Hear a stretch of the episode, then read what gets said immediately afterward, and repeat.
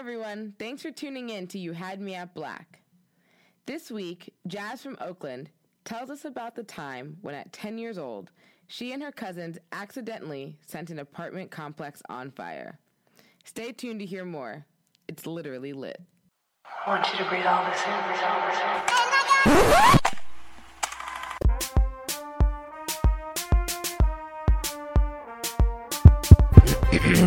You Me at Black, the podcast where black millennials tell true life stories.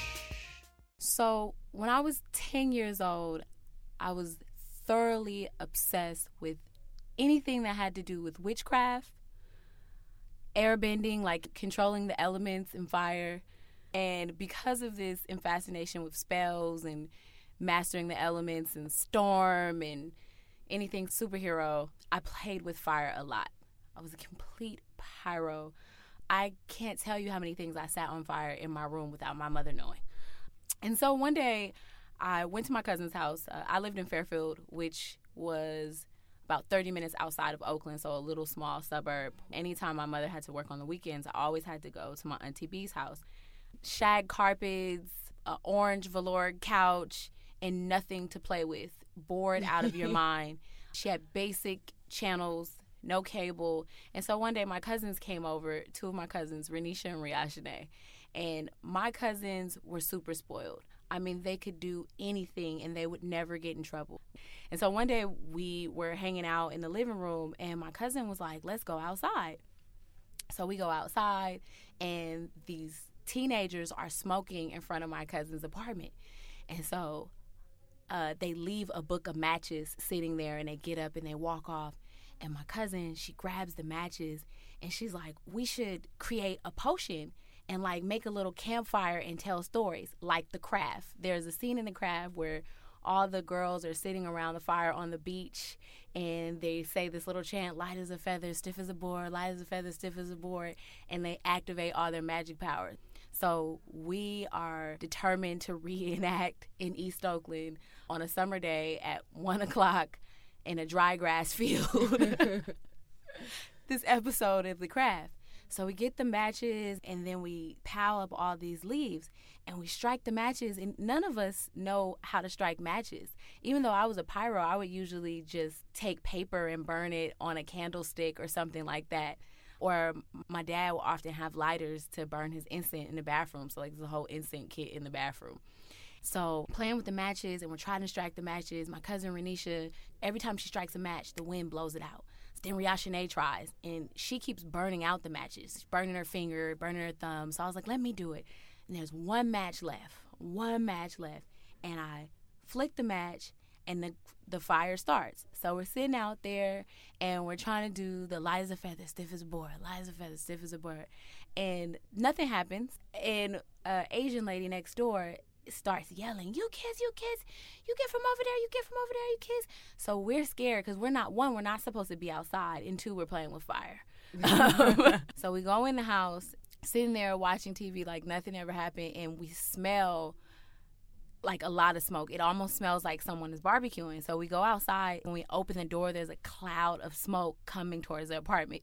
So we go back in the apartment and we sit there and we're waiting and watching TV. And next thing we know, we hear a knock on the door. And so my aunt is in the back, sleep. Someone's banging on the door and it's bang, bang, bang, bang, bang. Open the door.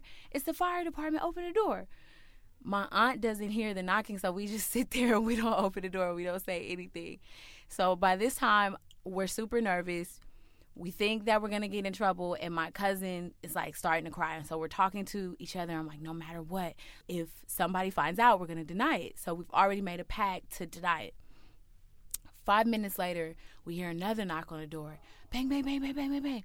Open the door it's the oakland police department open the door. So now we're hella scared. My cousins they run to the back of the apartment to my older cousin's room and they go in there. I'm running after them and they close the door and they lock me out so I'm banging on the door, asking them to open the door. They don't open the door, and I'm sitting there, and I'm in the hallway freaking out. I'm super scared. So my aunt comes out. She answers the door, and the police, they're like, There's a fire. The apartment complex next to you is on fire. We need everybody to evacuate the building. So we all come out, we evacuate the building, we go to the front.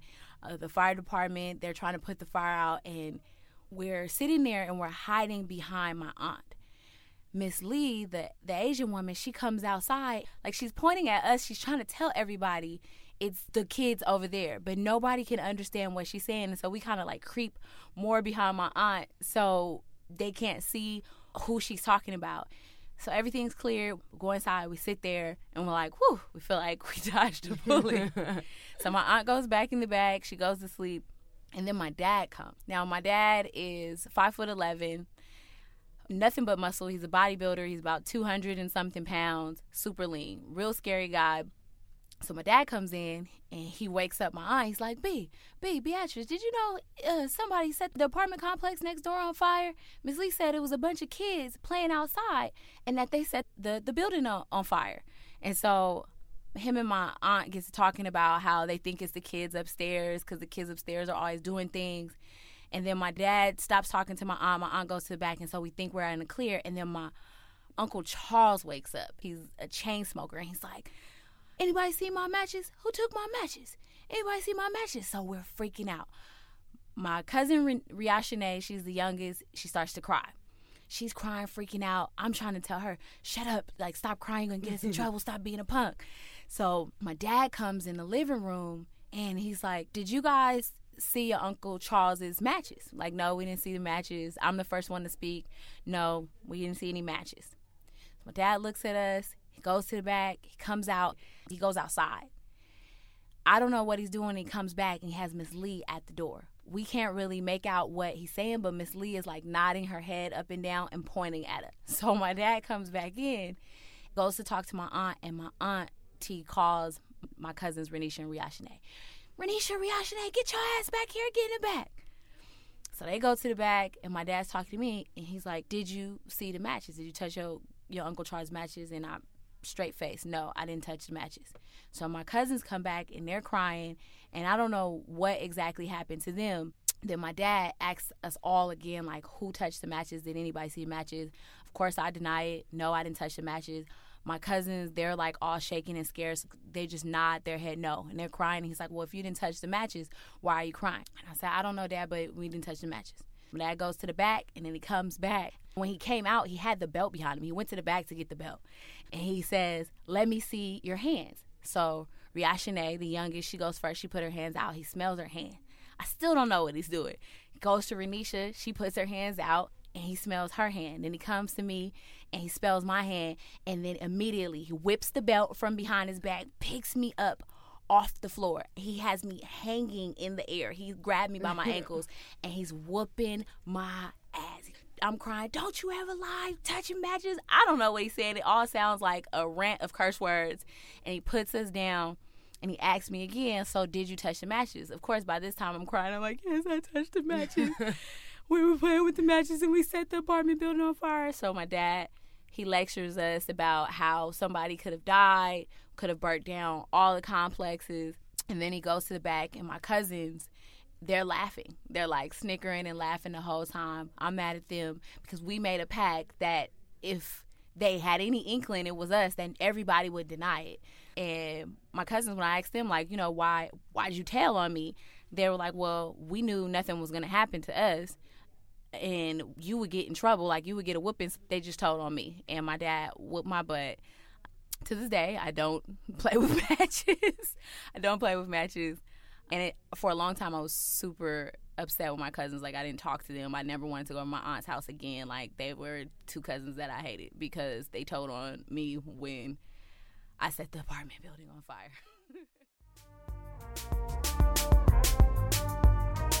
Thanks for listening. If you like what you hear, visit youhadmeatblack.com slash review to leave a review and subscribe.